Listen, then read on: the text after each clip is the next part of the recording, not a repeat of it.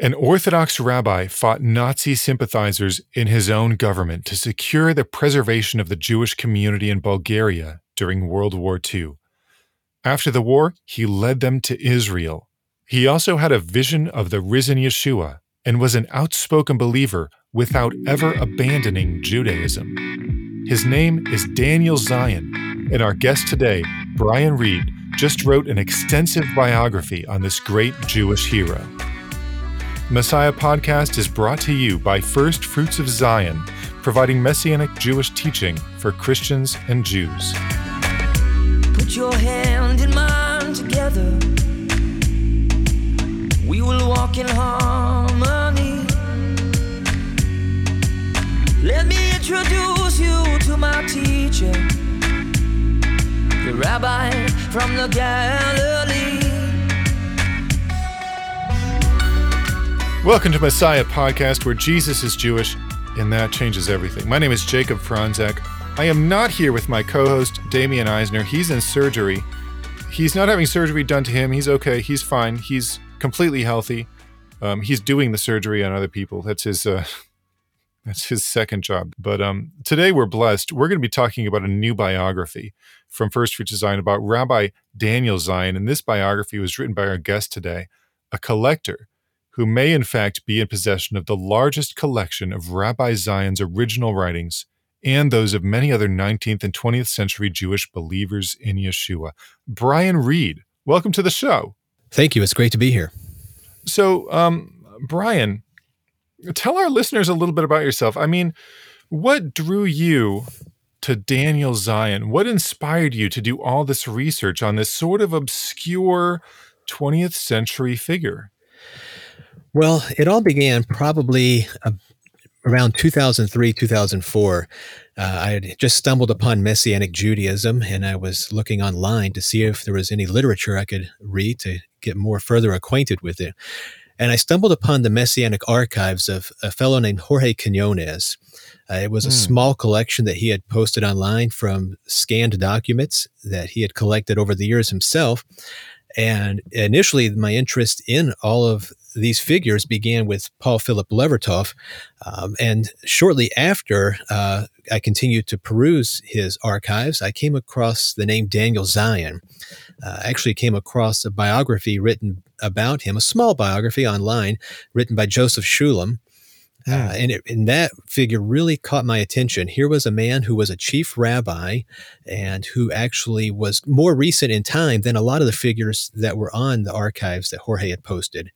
Uh, Daniel Zion being a figure who actively engaged with his government, the government of his country, uh, and also actively fought against the deportation of his uh, own people within Bulgaria uh, I was approached by Vine of David to do a biography on this individual.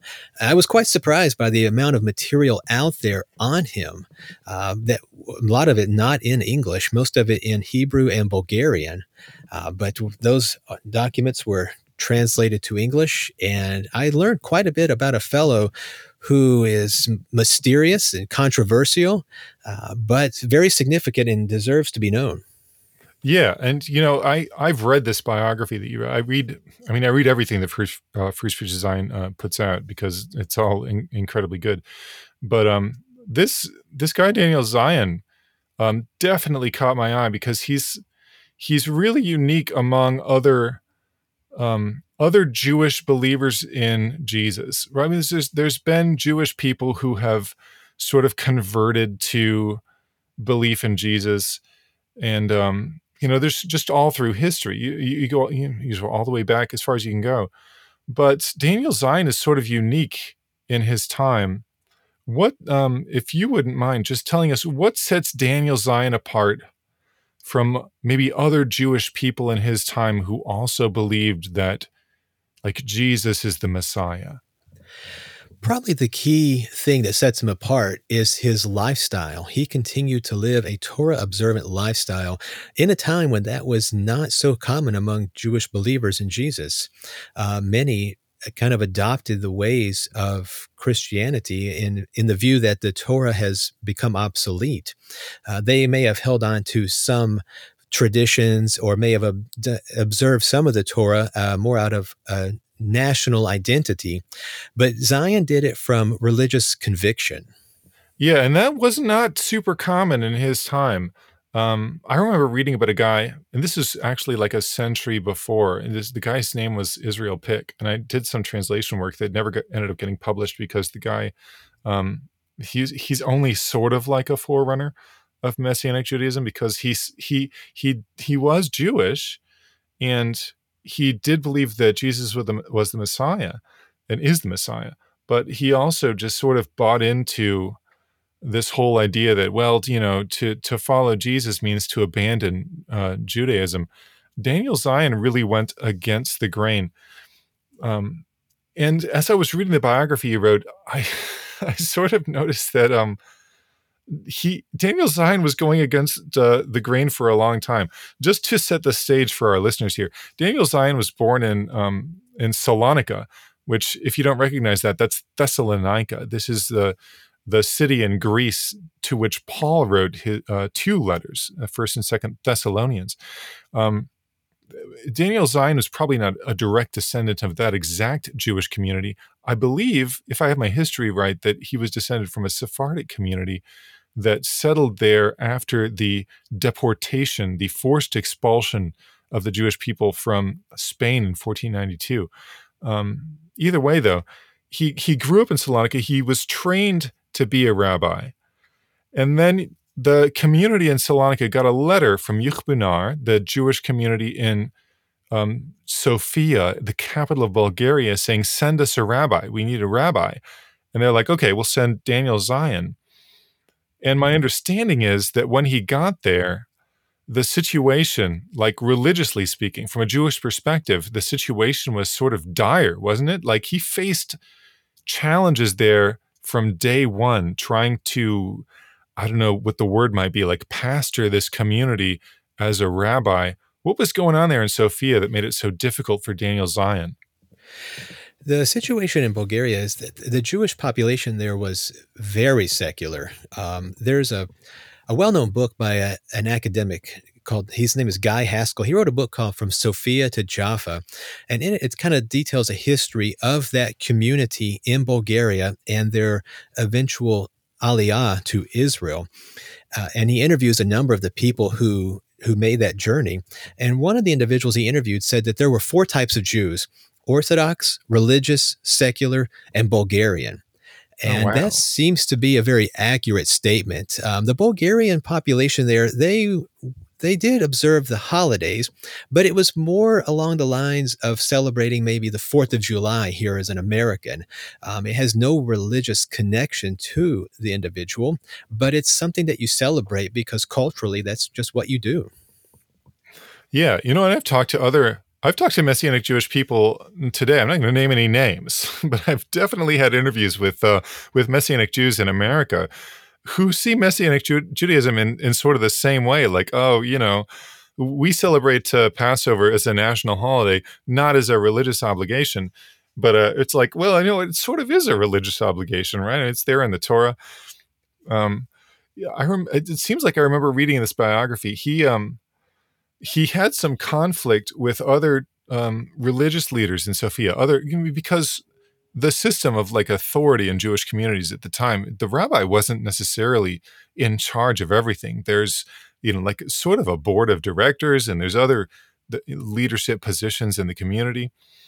He um he felt the need to campaign against uh, and for certain ideas, like uh, he was a Zionist and not everyone in Sofia was a Zionist, and he was against the dowry, and not everyone in Sofia was against the dowry.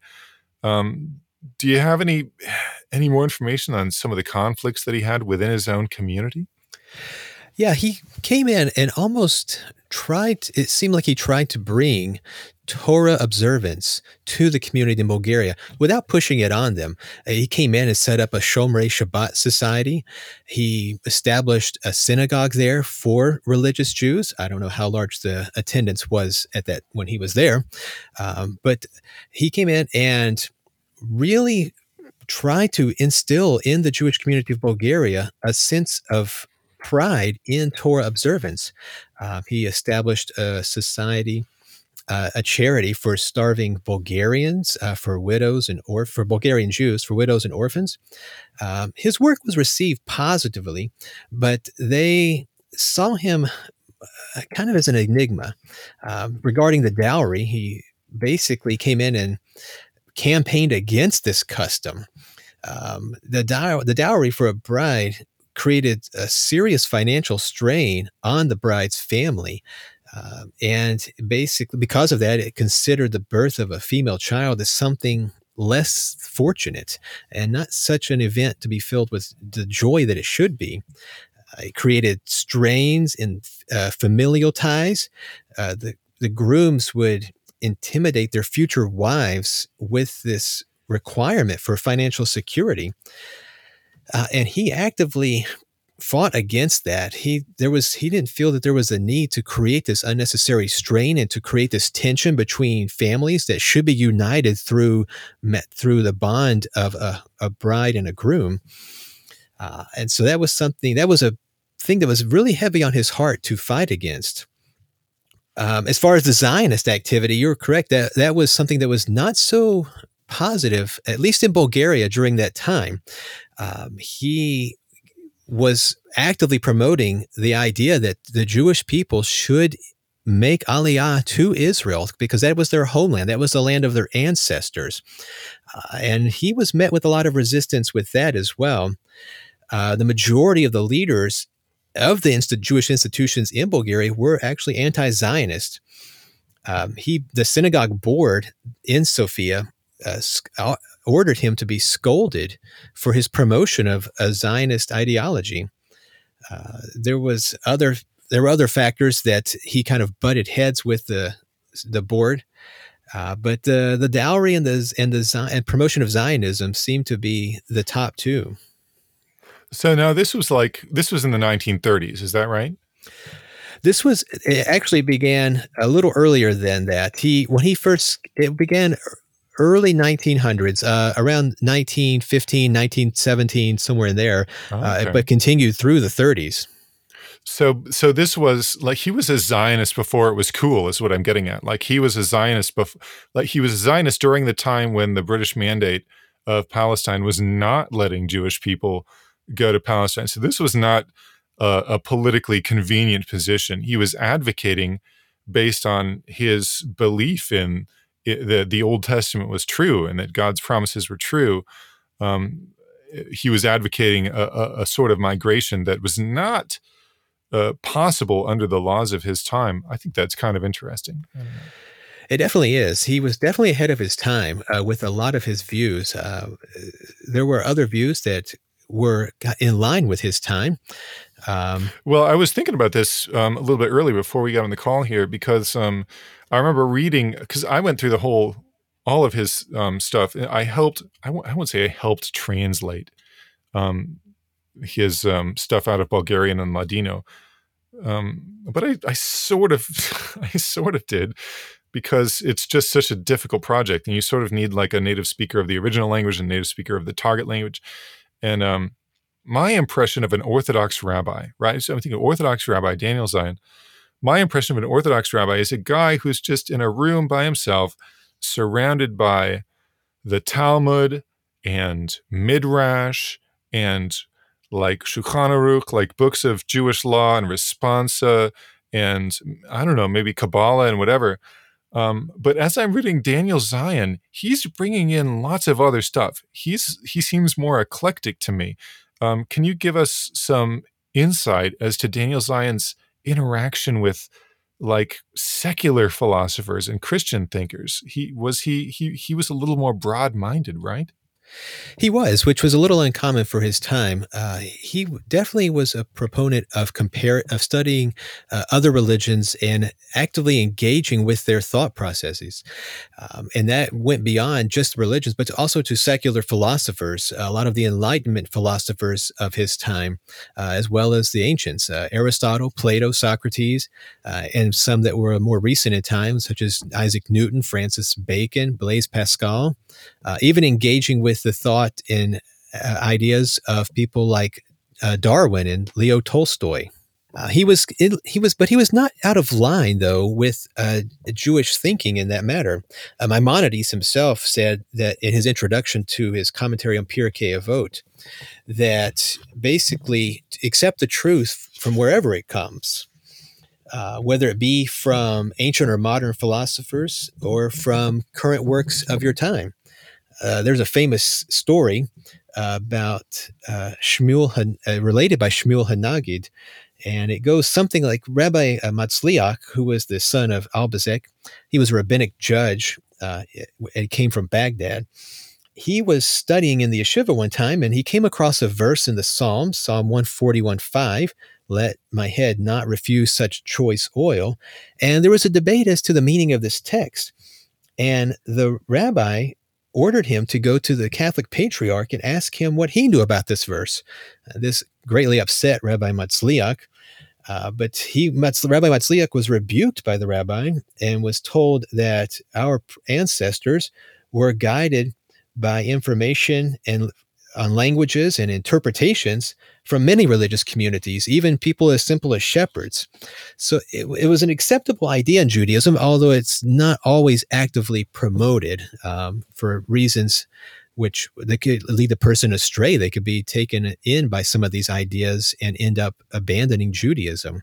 But Zion's learning was of the level that he felt that he could actively engage with these thinkers uh, and draw out the good from them and engage and with the with the not so good and come out with a strengthened belief and being able to strengthen the belief of others. Yeah, and I think that's impressive. I was it reminds me of a guy I've been reading um been doing research for a different project, and I've been reading this guy Elijah Benamozegh in, in uh, Italy, and he's also a Sephardic Jew. And I feel like the Sephardim, the the the, the Sephardic Jews, um, because of their cultural context, often have an easier time engaging with other um, streams of philosophy. Um, and Ben Benamozegh was saying um, well, I won't. I won't give it away. But uh, he he was he's very charitable to other um, other streams of thought, other streams of uh, even other streams of faith, and I, you know, it's an interesting contrast to sort of the Polish uh, the Polish Lithuanian uh, Jewish community, which was much more reticent, much more uh, maybe uh, focused internally. And I think we need to be aware of that. We need to be aware of this stream of Judaism that is totally happy to engage with um, whatever else is going on in the world, and has has its own, you know, um, new ideas and reactions and and responses to uh, everything that's going on.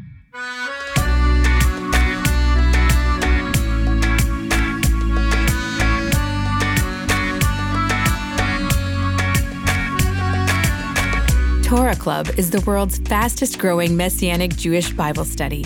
You can start or join a club today at torahclub.org. Know Jesus better through an in depth small group Bible study and fellowship with other like minded disciples.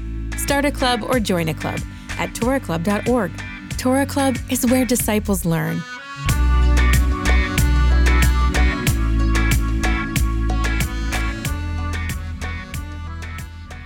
Daniel Zion, a strictly Orthodox, stereotypical Jewish rabbis. The guy, you know, he's got a big beard. He's got he's got the hat. You know, he looks just like you would think a rabbi would look. And yet, this guy became a follower of Yeshua. Now, if you ask any any missionary in the world, they would say, well, "Who's who's the least likely person to become a follower of Jesus?" You know, the a, an Orthodox Jewish person. There's so many factors there. You know, they they've grown up with a whole uh, structure of thought that's designed to lead them away from that conclusion for various reasons. You know, some of those reasons are are not bad reasons, but Daniel Zion, how did a how did an Orthodox observant Jewish rabbi become a follower of Yeshua? Well, that's a good question. There are uh, there are a couple of different versions of the story.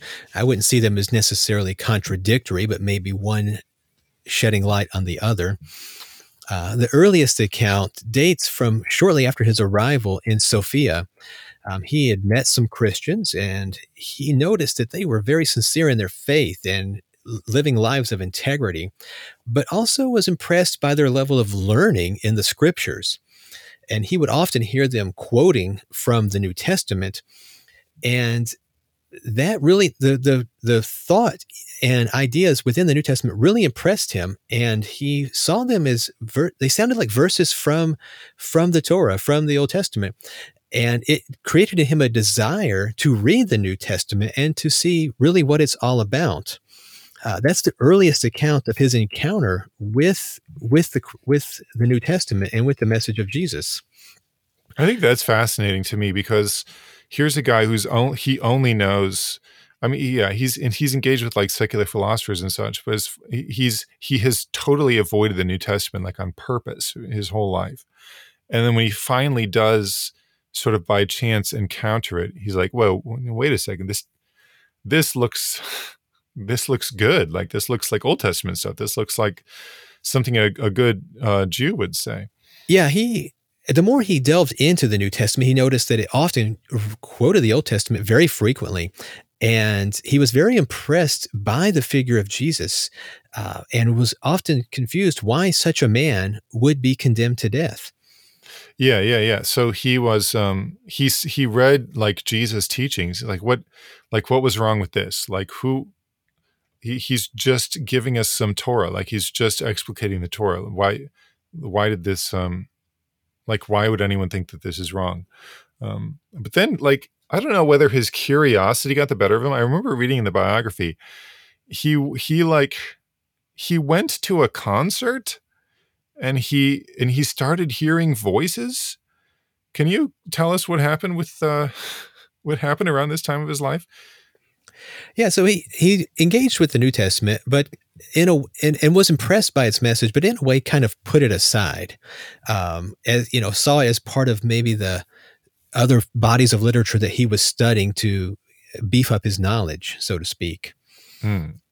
Um, but the but the figure of Jesus did not leave him um, he was at an event and he began hearing these mysterious voices drawing him in.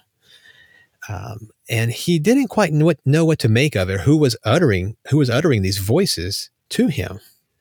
Um, he saw the voice as being something that was kind of lofty and beneficial, but didn't quite know what to make of it. Yeah, like I guess in Jewish thought, when you start hearing voices, it's either a real problem or you have you're at a sort of a level of hearing from God, right? Correct. So he, he and he and he knows this, right? He's a rabbi. He's he's fully trained. So he's doubtful as when he starts hearing these voices. He's like, I'm not sure what's going on. I'm not going to make any concrete decisions yet. So he starts asking questions, right? He does. Um, it, it, continued to bother him. He would actually even continue to hear the voice during morning walks, and wasn't still wasn't sure what to make of it. So he began inquiring. You know, who who would know what what I, what's going on? What am I hearing? Who is this that's speaking to me? Um, it, at that time in Bulgaria, there was a, a well-known mystic, uh, sort sort of a, a, Christian mystic, if you will, but um, not quite Christian uh, by all by all means. Uh, but he was highly respected, a man named Peter Deunov. Mm. And Zion was consulted uh, to go to Peter and see if he could shed some light on the voice that he was hearing. Uh, Dunoff ex- explained to Zion that this is could only be the voice of Jesus, who is the Messiah, and ordered Daniel Zion to listen to the words that were being spoken to him and obey them. So, and I, I, I also seem to remember that um, after a while of hearing these voices, at one point the voice told him to go out um, to a certain place at a certain time and um, that the weather would change, like um, to go out while it was raining and that the rain would stop. And he did, like he went out to the right place in the right time. And for a brief moment, the rain stopped. And this was like, he, he seems to um, paint this in his own uh, telling of the story that this was sort of the thing. Like this was finally not just hearing a voice, which you know, not just seeing a vision or whatever, which could be um, subjective, but this is something that really happened. Some objective change in the world, a, a real miracle that confirmed to him that um, the voice that he was hearing was from God. This is this is real.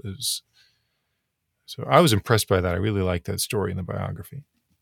Yeah, what what he's what he related in his uh, memoirs is that he saw a vision of the crucified Jesus spanning the entire expanse of the sky, and Wow. he was overcome with great joy, uh, but at the same time had this trepidation.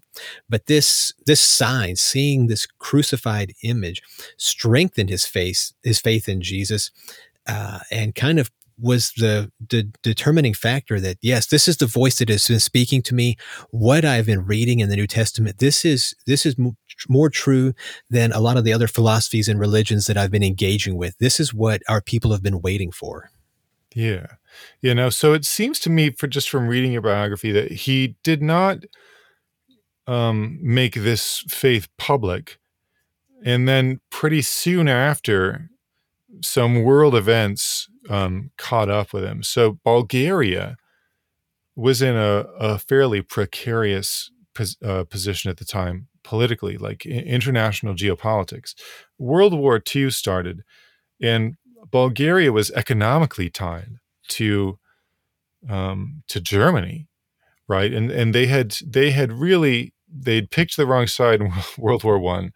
They experienced some incredible losses in the Balkan Wars, and they were a little bit desperate and they hitched you know themselves they hitched themselves to germany um, they hitched themselves to nazi germany their their biggest trading partner. And um, part of that deal was that germany expected bulgaria to to put all of the bulgarian jews in camps with the goal that they would be shipped to poland to the death camps and daniel zion got wind of this. Like this, this was legislation that passed the Bulgarian parliament. I mean, there it, it seems like the government was on board with it. It was totally against sort of traditional Bulgarian values, um, and it was certainly alarming to Daniel Zion when he heard about it. How did Daniel Zion respond to hearing about this this development in the Bulgarian legislature? Well, yeah, definitely the legislature alarmed the Jewish community. Even Bulgarian citizens, the regular guy on the street, they had not had any issues with the Jewish people. They did not have that history of persecuting the Jewish people like some of the other Western European nations did. Um, but the alliance with Germany kind of set the stage for that. Um, it was more people within the political spectrum that were engaged in getting this deport this planned deportation uh, going forward. Uh, the guy who was the ultimate leader behind that was a guy by the name of Alexander Belev. He was a lawyer with the Ministry of Internal Affairs, and he had studied the Nuremberg laws and in turn drafted his own law for the defense of the nation, basically labeling the Jewish people as the problem and that we need to deal with this problem.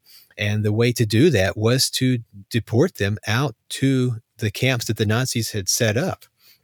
Uh, the Jewish Yeah. people had got word of this proposed legislation before it actually passed, uh, and that created quite a bit of fear in the community.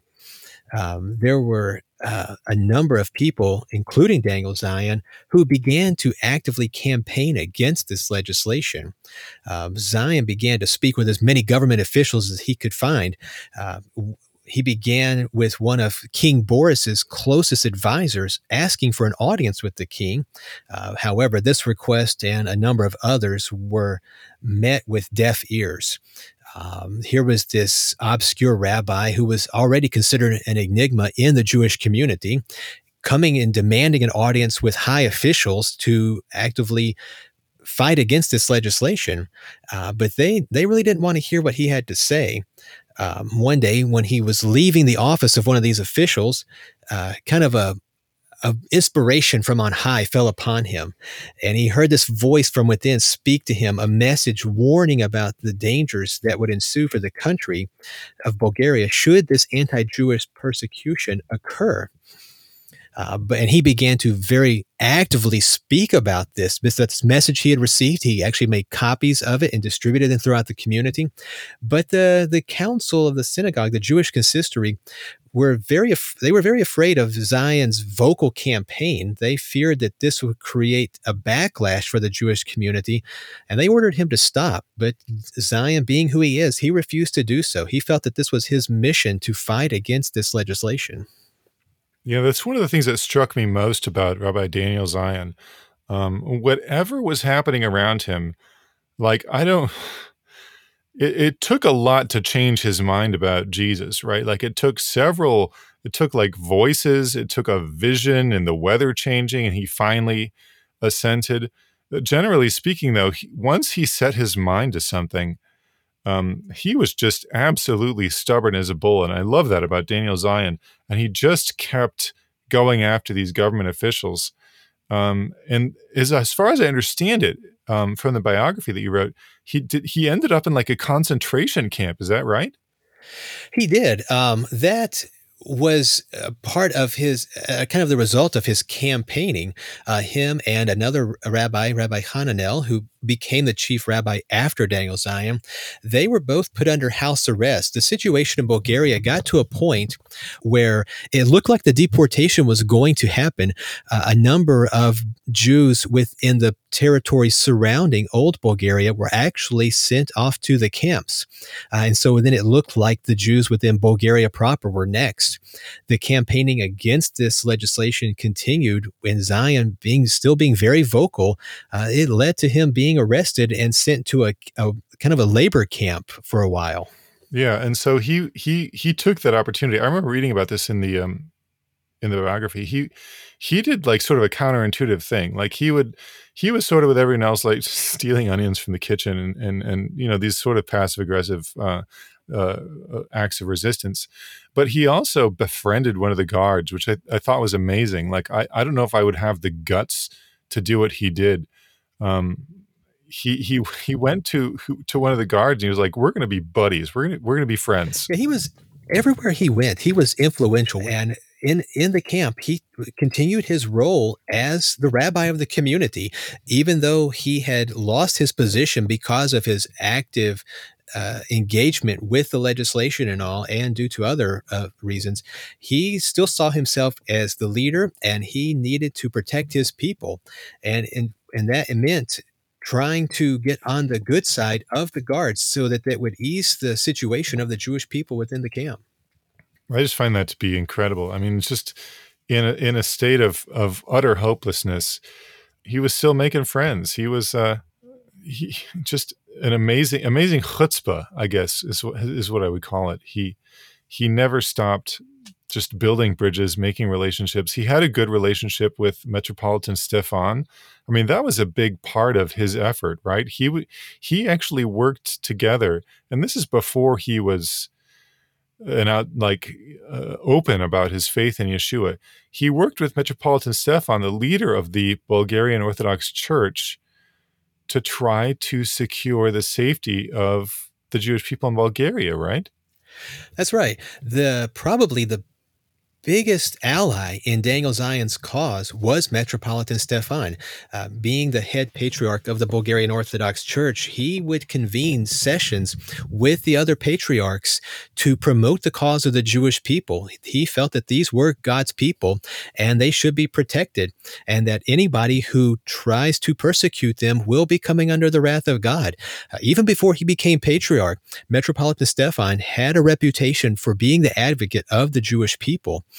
Um, when Daniel Zion had received his message from above of the warning from God that anybody who persecutes the Jewish people would meet with the wrath of God, he gave a copy of this message to Stefan, and Stefan actively encouraged him to distribute this message. He saw it as very urgent.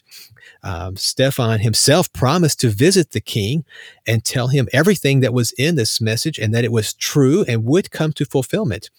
Um, Stefan also visited other government officials and warned them that that they, they should actively promote the the cessation of this legislature, uh, lest they come under the wrath of God themselves.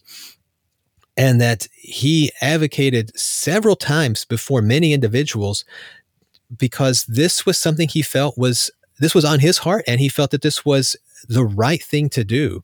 He told Zion that the doors are always open for him and that he can Zion can come visit him wherever he whenever he needed and that he was always welcome. And this this struck up a good relationship, a good friendship between the two men. And this man remained steadfast in this cause till the till his death. I mean, good on Metropolitan Stefan, right? And there's so there's so many examples of Jewish Christian interaction from from ancient times to the modern period, and and just so so much negativity. Um, I'm glad that that uh, I, you know, as an evangelical Christian, I'm glad that some there was a Christian there in Bulgaria that understood what was happening and understood what was at stake, um, and that allied himself with Daniel Zion to to fight for the preservation of the Jewish people. Um, now, what happened immediately after that was uh, the communists. The communists took over, and um, they got rid of these Nazi sympathizers, and they tried them for their crimes, almost like a mini Nuremberg. They tried them, and they convicted them for uh, their genocidal acts. And for a short time, Daniel Zion was the chief rabbi of Bulgaria, but then he left he left and he went to Israel and he took thousands of Bulgarian Jews with him. It seems like to me that he was sort of at the top of his uh, career. And when he got to Israel, it wasn't great for him. Why did he leave his position the, as the chief rabbi of Bulgaria to travel to Israel? In, in uh, I think it was in like 1948, wasn't it? It was, yeah. Just as the state of Israel was becoming a nation again, he saw this as the opportunity that he had been hoping for and actively promoting ever since he arrived in Bulgaria. This was the time for the Jewish people to return to the land. And he actively declared to the population that was in Bulgaria, we are all going together. We are going to settle in the land of Israel. And the overwhelming majority of them went with him and settled. Now, what once he got to Israel, he was finally open about his faith that Jesus of Nazareth, Yeshua, uh, was the Messiah of Israel. And he went on the radio and he started talking about this. What was the reaction from other Orthodox Jews in Israel? Because he didn't stop practicing Judaism, he didn't stop being a rabbi he just sort of added on to this. Oh, by the way, also, I think that Jesus was the Messiah, and we have some stuff we need to do. What what uh, what was the reaction from his peers in Israel, the chief rabbinate? It was not positive. Uh, roughly about two years after he arrived in Israel, the chief rabbis of Tel Aviv announced that they would investigate this matter of Daniel Zion. They had heard that he had been teaching these heretical doctrines, actively promoting Christianity, and that he was a missionary.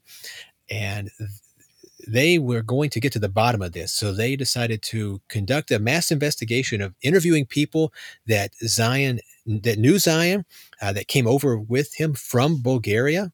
Uh, they they hired an individual who had known Zion for years to to conduct these interviews, and even met. And this individual even met with Daniel Zion in person.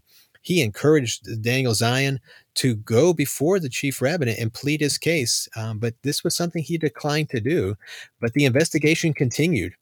Before he decided to go and meet with them at his hearing, he entered a month long period of seclusion uh, and emerged from that publicly declaring his beliefs. Uh, and then so they had no choice but to figure out what to do with this man. Two days later, after he declared his beliefs publicly before them, they declared that he was mentally challenged uh, and that he was guilty of inciting and enticing Jews to convert to Christianity, and that he was guilty of promoting anti Jewish Christian teachings. Now, that's a real shame because if you read through everything he wrote, he was not necessarily um, on the same page as as Christians or as Christian missionaries. I mean, he was he had a very Jewish idea of what it meant to uh, to be a Jewish person and to believe that Jesus is the Messiah. I mean, he he uh, Christian missionaries who came to Daniel Zion and said, "Hey, you know, join our team, join our club, uh, believe what we do," he was like, "No, no, you're wrong. You, you, here's all the reasons that uh, your faith is is deficient. You know, the the Torah is still." Active. Why are you saying it's that the, the, the, Torah is done away with? And he had you know, he had just a, such a traditionalist view of uh, of the Bible and of and of Judaism. So it's it's sort of sad to me because these accusations were uh, were not true, right? That's correct. Uh, they basically came to four conclusions as to why they felt that he was mentally challenged. Uh, they had found a record somewhere in Zion's family from the previous generation of an individual who himself experienced mental illness uh, they also felt that Daniel Zion's association with Peter Deunov in Bulgaria uh, influenced him, and that he shared their beliefs. Uh, to and by, and by his association with Peter Deunov, the Jewish community in Bulgaria had removed him from his post in the synagogue, and so they saw that as a precedent that he was already having issues mentally. Um, and then they saw that when he moved to Israel, they said he fell under the influence of a, of a woman who had left Judaism herself and was known as an active missionary.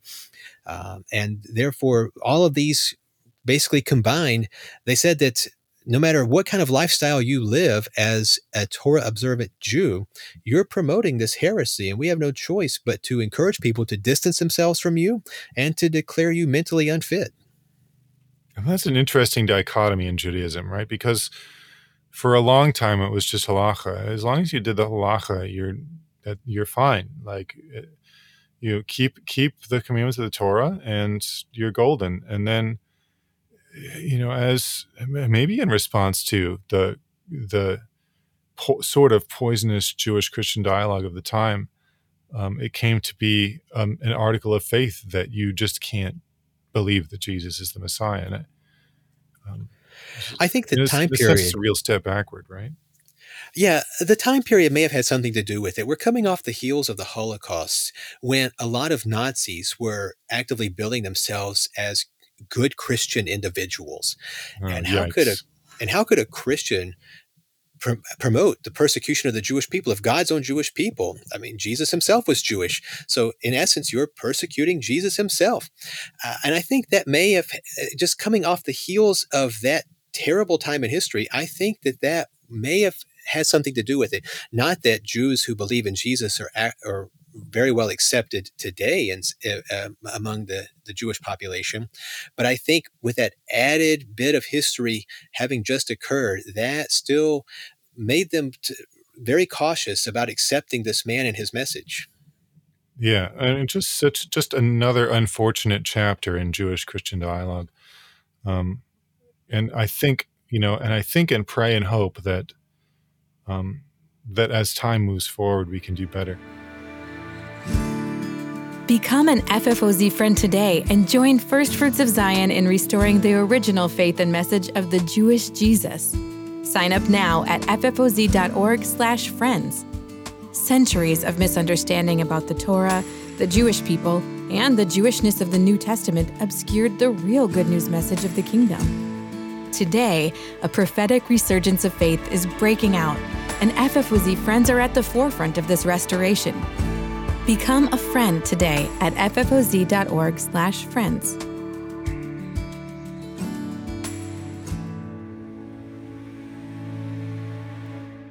One of the most intriguing parts of the biography of Daniel Zion for me was he tried, and not by himself. He tried with Avram Polyak, and there was uh, several others. He tried to set up a community in Israel, in Jerusalem, of Messianic Jews. He tried to set up like a brand new expression of faith that was just based in the New Testament. It was like, here's what we lost, let's get it back.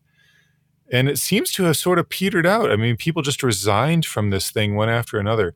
What happened with that? Why, why was that sort of initial momentum? I mean, these geniuses, Daniel Zion, Avram Polyak, um, why did this not get off the ground? Why was that momentum lost? I think there were a couple of things, both internal and external. Uh, externally, uh, Polyak himself relates that this union that they had formed uh, was seeking recognition by the Israeli government. Uh, they drafted a constitution and bylaws and submitted them to the government.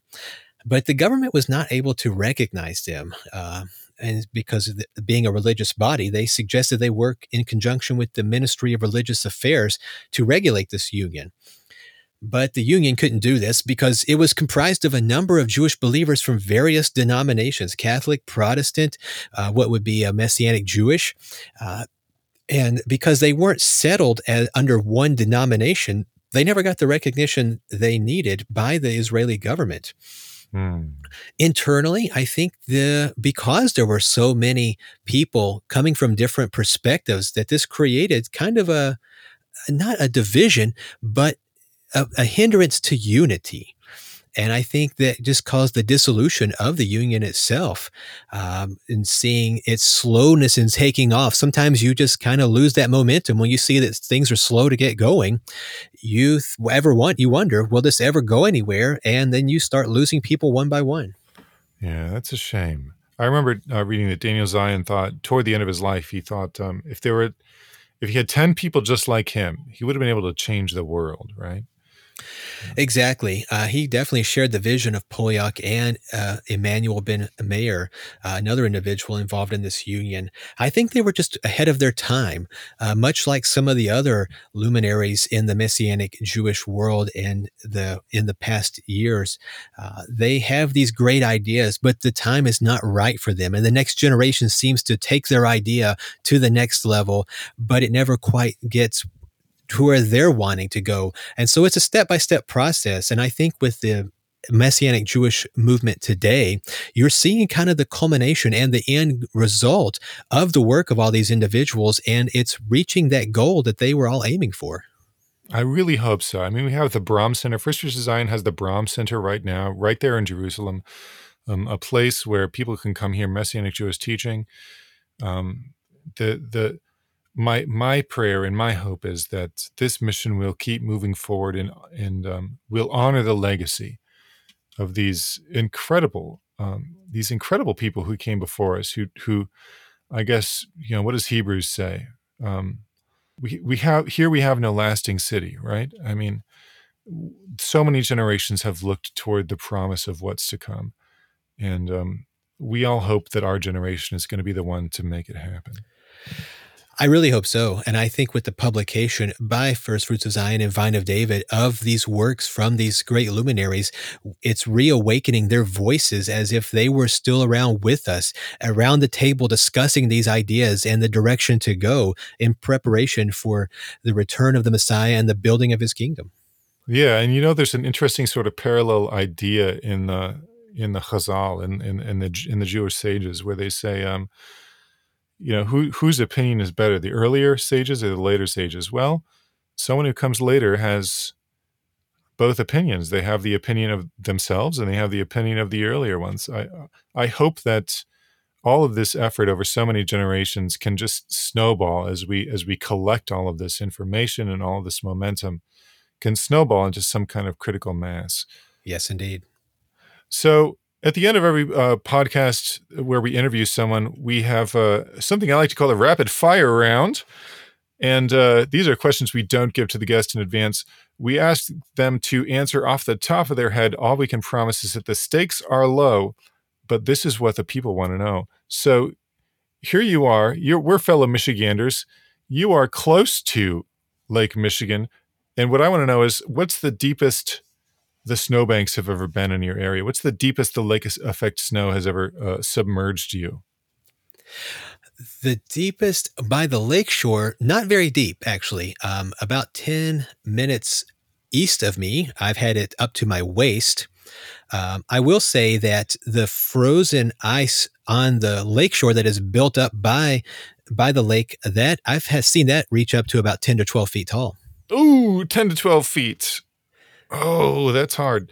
Uh, so I don't know I'm if you count frozen ice as uh, lake no, effect snow, but no, we'll count it. We'll count it. Ice is just as good as snow, maybe worse. I'm out. The, I'm out here. I'm out here to, more toward the wrist, the middle of the wrist of the uh, Michigan hand here, uh, and we we've. I don't think I've ever had it that bad. Um, all right, second question, rapid fire round. If you could have lunch with one Messianic Jewish pioneer, except for Daniel Zion, who would you pick?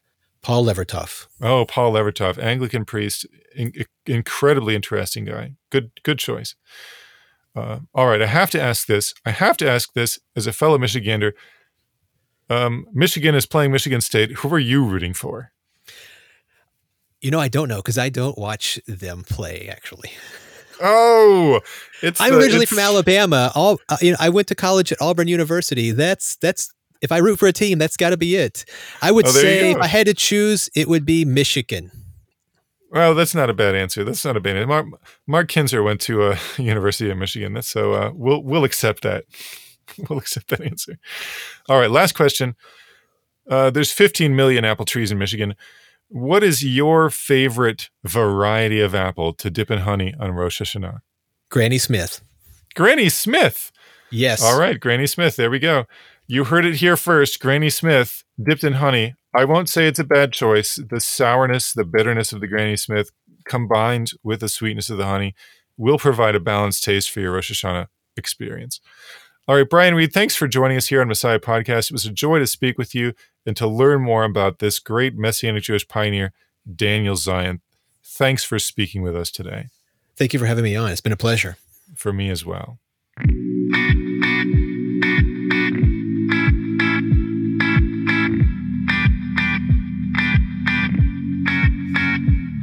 Well, thanks for tuning in to Messiah Podcast. You can pick up this incredible biography of Rabbi Daniel Zion, along with his selected works from the First Fruits of Zion store, FFOZ.com. If you enjoyed this podcast, share it with your friends, like, comment, subscribe, leave five stars on your favorite podcast aggregator, and come back next time for more Messianic Jewish teaching for Christians and Jews.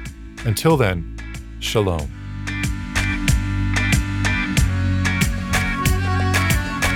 Thanks for joining us for this episode of Messiah Podcast, where Jesus is Jewish and that changes everything. This podcast is an extension of Messiah Magazine available at messiahmagazine.org. If you enjoyed this episode, be sure to subscribe and leave a review along with a five star rating wherever you're listening now. Today's podcast was hosted by myself, Jacob Fronczak, along with Damian Eisner. Our executive producer is Boaz Michael, and the editor in chief is Daniel Lancaster. This episode was directed and edited by Jeremy Schoenwald. Original music was written and performed by Joshua Aaron. The show notes for Messiah Podcast were edited by Candy Bishop and are available at messiahpodcast.org. If you are interested in learning more about the Bible from a Messianic Jewish perspective, check out Torah Club, which is an international network of small study groups who meet weekly to study the Bible together from a Messianic Jewish perspective. To start a club or join a club, go to torahclub.org. Until next time, shalom. Let his word cover you and me. Like the waters cover the sea. Let his love cover you and me. Like the waters cover the sea.